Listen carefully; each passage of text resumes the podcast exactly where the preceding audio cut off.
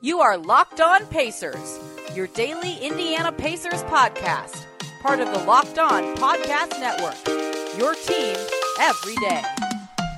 The Pacers traveled to Denver Monday night, hoping to continue their momentum after a win against the Phoenix on Saturday. They hoped, despite a snowstorm delaying them for, I think, about two days of travel, that they would be able to get in Denver and get rolling. And it did early on. We had a close game in the first quarter, first half, and a strong third quarter from the Pacers allowed them to take a four point lead into the fourth quarter. They were propelled partially by Justin Holiday's 16 first half points. Doug McDermott off the bench put up 12 points, including 4 7 from 3. But a miserable fourth quarter, including two points in the first seven minutes, cost the Pacers the game in Denver as they lose 121 106 to the Nuggets. Nuggets were led by Nikola Jokic's 32 points, as well as 20 points from Will Barton, Michael Porter Jr. Welcome in the Locked On Pacers podcast.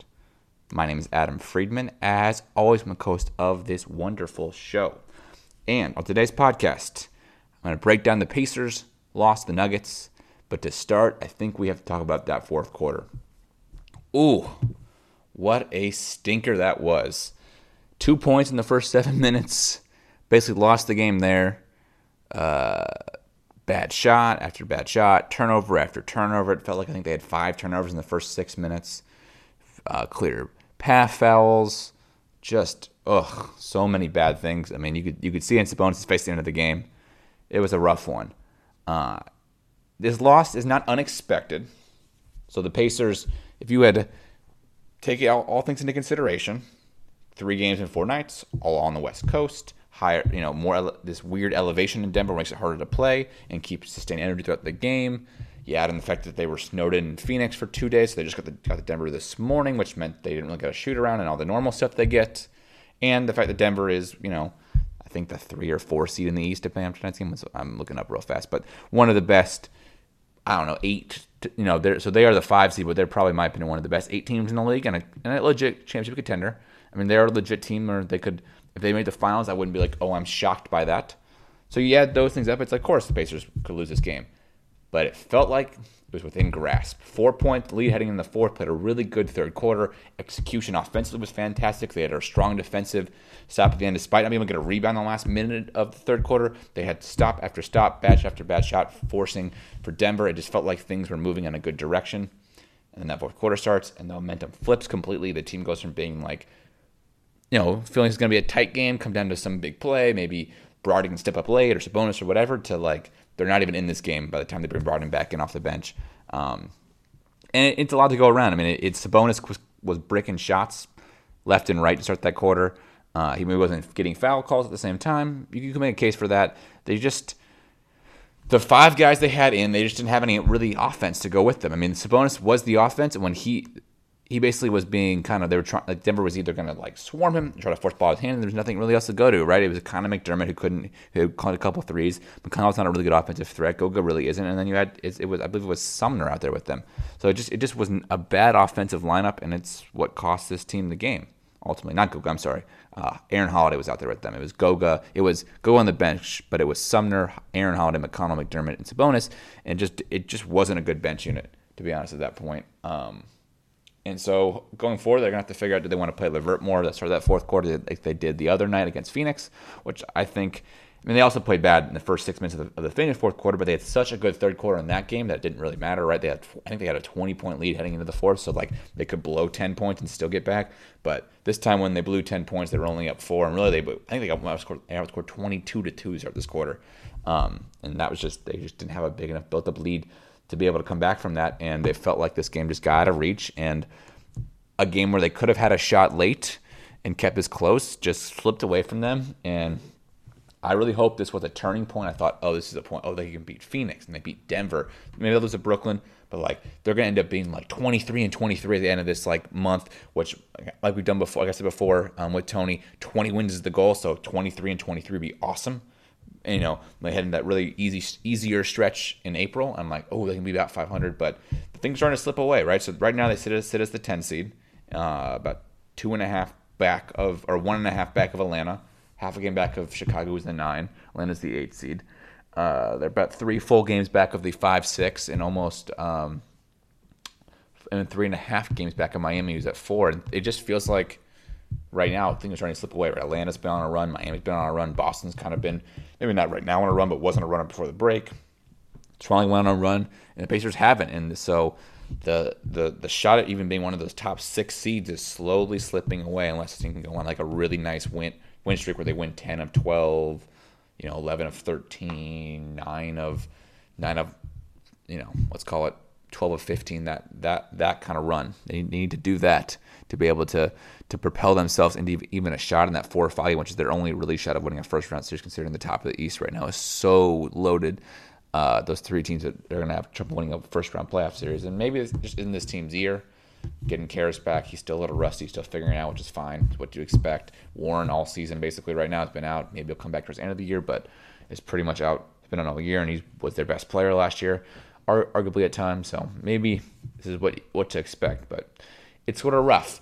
But there were some positive things from the Denver game, and there were some others to break down. I mean, there wasn't just you know that fourth quarter wasn't all all and everything. Um, and I want to talk about Malcolm Brogdon at the end of this podcast, just how good he's playing of late, especially these, these first three games start start the second half.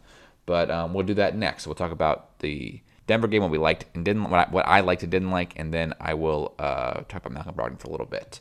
But first, today's Locked On Pacers podcast is brought to you by RockAuto.com. RockAuto.com is a family business serving auto parts customers online for over 20 years. You can go to RockAuto.com right now, shop for auto and body parts from hundreds of manufacturers. They have everything from engine control modules to brake pads, tail lamps, motor oil, and even new carpet. Whether it's for your classic daily driver, get everything you need in a few easy clicks delivered directly to your door. The RockAuto.com catalog is unique and remarkably easy to navigate. Quickly see all the parts available for your vehicle and choose the brands, specifications, and prices that you prefer. Best of all, prices at RockAuto.com are always reliably low and the same for professionals and do-it-yourselfers. So why spend up to twice as much for the same parts? Go to RockAuto.com right now. See all the parts available for your car or truck. Write Locked On L O C K E D O N in the How Did They Hear About Us box so that they know that we sent you. Main selection, reliably low prices, all the parts car will ever need. RockAuto.com. I thought Miles Turner had a really good, nice game, considering. I mean, he didn't have a great shooting night, but eight points, nine rebounds, five blocks for him. Uh, I thought he was really effective defensively in that third quarter. Was particularly effective at blocking shots. I mean, he was doing what he was doing. I mean, I thought I thought he had the kind of performance that propels this team on some nights where they maybe shouldn't win games. That kind of defensive performance, and he was so good, and it kind of made up for the fact that Sabonis just wasn't very good all night. Um, Sabonis ended up finishing the game with 10 points, 10 assists, and nine rebounds, but 5'11 shooting, uh, and just minus 15 was the worst plus minus on the court for for the Pacers. Um, so when he got today, they lost the most. Uh, but I thought Turner played really well. Uh, he continues to be just a defensive marvel at times for uh, off the bench. I thought McDermott finally being on the bench, we finally saw him kind of a little bit of resurgence after some slow starts. I mean, Justin Holiday was the best player of the night for the Pacers. He was so good in that first half, hitting three after three. He's five from three. Finally got going after I think he was three of his last 17 from three. Uh, the team just looked a little better. I thought.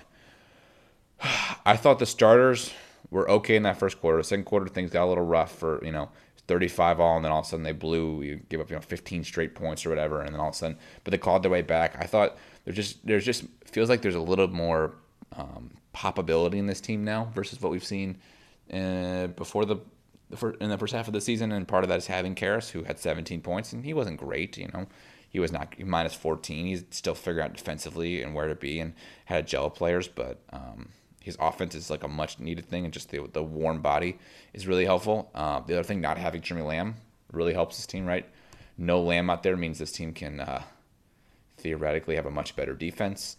And so I thought just when it came to it for like three quarters, things looked really well, and that that, that bench unit with Sabonis was just terrible um, for a while. And I, they've got to figure out figure that out. I mean, the, the problem they, they continue to have is McConnell is not good enough offensively.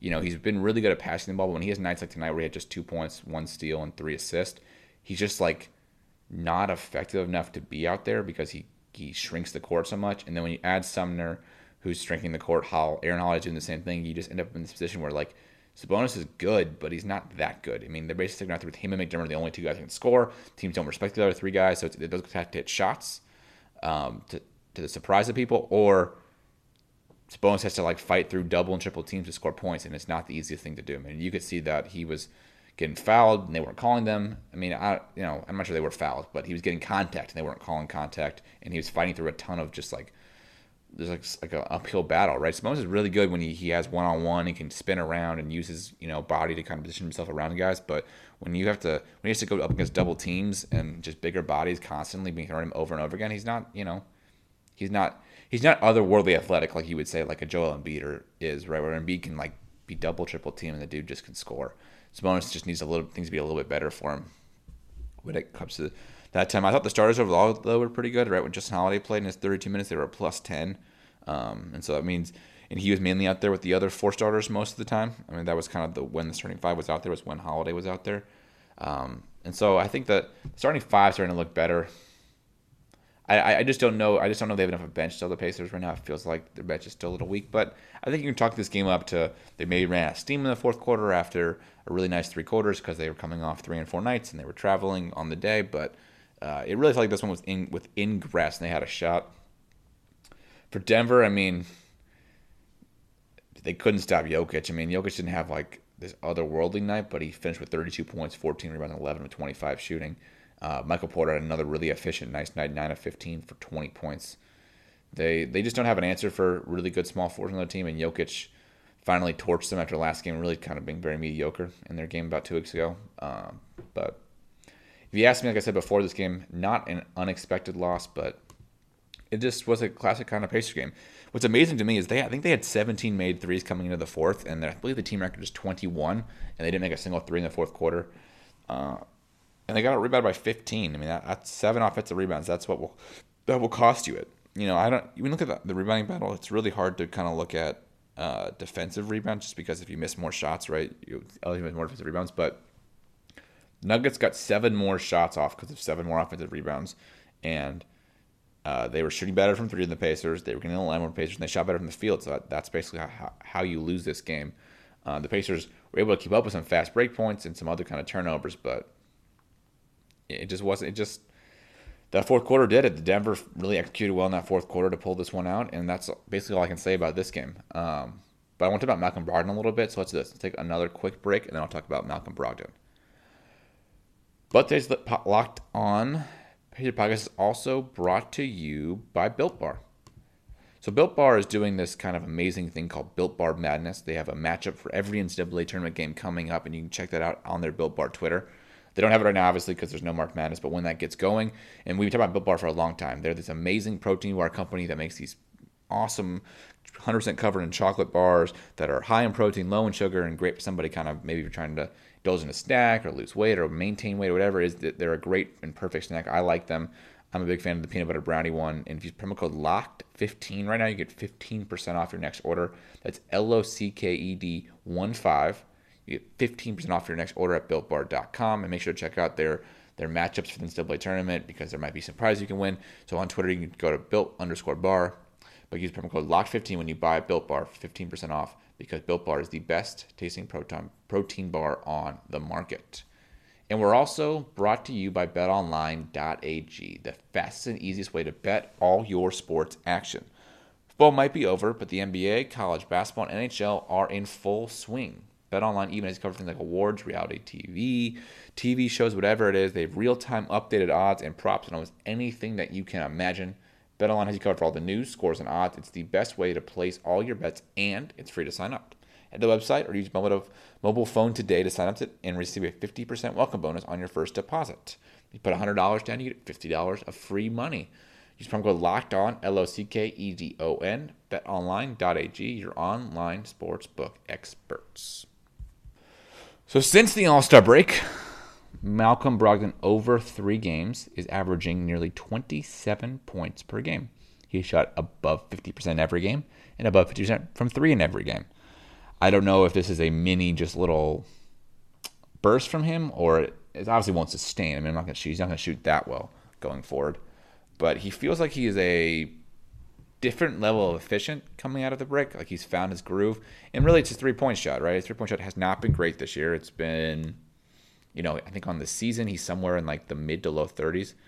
So if you look at a three point percentage by month, this is a good way to track it. So Pre All Star, it was 38%. Now it's 61%. Post All Star, that's dragged a percentage up to almost 39% from three this year, which is which is really good. Um, like nearly 50, 40, 90, not quite 50% field percentage, but um, almost 40%. and that's like a new kind of level for him. But by month, here's three point percentage. So in December it was 35%, then shot 41 in January, one of his better months. Then it was down to 33 in February. Um, February was a really bad month for this team, and you know, January was a better month for this team. Really, the kind of first they played five times in December, so January was probably the team's best month so far this season.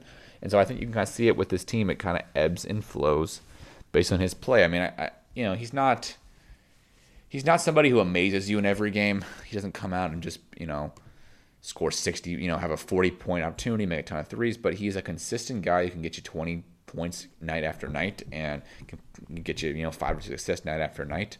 And when he's efficient, this team is just better. And even though they lost to the last three games, they've been in all the last three games. I mean, by the time you got to tonight's game, they had no shot because uh, they played him with about six minutes left in the fourth quarter. But it, it feels like he is finding a different kind of groove and a new kind of level. We talk about like where he's just figuring out that he, you know, maybe it's Caris helping stretch the floor a little bit. I mean, I'm excited once we get Warren back in about a month or two. I say we, I'm part of the Pacers. The Pacers get Warren back in hopefully a month or two. That they can create even more space for Brogdon because I think if Brogdon can be like this, you know, he was tonight, 16 shots and make seven and nine of them, 20 plus points, this team should win most of those games, especially if you add in the other points from Warren and, and a better Caris performance as he gets kind of going and gets more into a rhythm and a flow of the offense. And so I, the thing I like about Brogdon right now that I think ultimately is his best, he's picking his three point shot just a tiny bit better and becoming a little more efficient. I'm sure he'll have some bad three point games here or there going forward. But um, it feels like he's being forced into bad shots or having to like be the bailout for this team in some ways. Um, the end of shot clocks just because there's a little more offense out there, and so it, it's it's exciting because. Like I said, when he's at his best, this team has a much higher ceiling. And he's the reason this team honestly was in all three games, right? You can talk about Sabonis, who had a really nice night against the Suns, and kind of probably kind of put them over the top. But the reason they've been able to be competitive in ways where I thought they should maybe should have won all three of Rogan, which is pretty impressive considering they played three of the best teams in the West on the road after the All Star break in four, three and four nights, and against you know LeBrons and the Chris Pauls and the Jokic, all three guys who are great, great players on great teams, is because of Brogdon. I mean, he he is playing at an extremely high level right now. It might just be a week thing, and we'll look back in two or three weeks and think, oh, all right, whatever this was is, is, what it is. But for now, I'm really impressed by what I'm seeing from him. I hope he can keep it up because I think this team needs it to go forward. Um, you know, this week they've got, I think they got three other games, Brooklyn and twice against Miami. I think they need to win two more times week, in my opinion, to really kind of keep pushing above that, right? Because by the end of the week, they could be if they're if they don't they win only well they win only one game this week, right? So they only Miami once. That means they'll be 18 and 23, which I think will probably put them about four games back of Miami by that point. And, and the thing about the Pacers was we said they need to be 20 and 26, me and Tony, as in we, uh, at the end of March after this kind of tough run to have a shot at making the playoffs or making really uh, like a, a decent shot. But we were assuming too the East would stay about 500. Well, the East is not staying at 500 right now. The four five teams, four five seeded are a little bit above 500, like two or three games. And if that sustains, it's been really hard for this Pacers team to get above 500 if they don't finish the month. Maybe more like 22 and 26. Not 22, 22 and 24 or something like that, just because they're going to be so far out, right? If the East, everybody in the East was was going to be like in the season they'll be 36 and 36 right that's what the records will be after 71 games that's the 500 but if the five seed in the east is 40 and 32 which probably not to be that high but maybe 37 and 35 or 30 maybe 39 and 33. It's going to be really hard for the Pacers to catch that. I mean, I don't know if I see 39 wins left in their, in their schedule. I think I predicted 37 or 36, but it's good, you know, so they have to exceed some of those things I thought, and I thought they were going to lose basically like I thought they lose Phoenix. I thought they would lose Brooklyn. Thought they would lose once to Miami. So they have to somehow steal another one of those next three games. But I guess I thought they beat Denver, so flip that around in some ways. Um, so yeah, they it just they got to figure figure out somewhere in the schedule where they can kind of keep stealing wins. I mean, they can beat Miami twice. That make things a whole lot better because also bring the Miami team, who's the fourth seed in the East right now, down. But I don't know if I see that happening. But a huge piece that's going to be Brogdon. Can he keep up this kind of level and play with the best, right? Brooklyn, we'll see. I mean, the, Brooklyn's so good right now, and uh, Harden's at a whole nother level than anybody else. But can Brogdon keep up with somebody like Butler, at least for a little bit, right? He couldn't do it in the playoffs last year, but can he do it now with a little better roster? And, you know, a Caris LeVert who is slowly getting back. And we'll see. Because I'm getting nervous, right? If this team really can't, can't get in the top six, I, I don't necessarily know the point of them making the playoffs. And so I'm not going to call for a full tank. Tanking is stupid, but I also think maybe if the team isn't healthy and they can't get wins, it's better off having a better draft pick. Just going to leave it out there, and that's how I'm going to end this show. As always, you can follow this pod this show on Twitter at Locked On Pacers. You can follow me on Twitter at from Adam5. My co-host Tony's at T East NBA. We bring this podcast five days a week, so check back tomorrow for our preview of the Brooklyn Nets game, and I will talk to you guys again on Thursday, breaking down the Nets game. That is all for his Locked On Pacers podcast. Have a great rest of your day.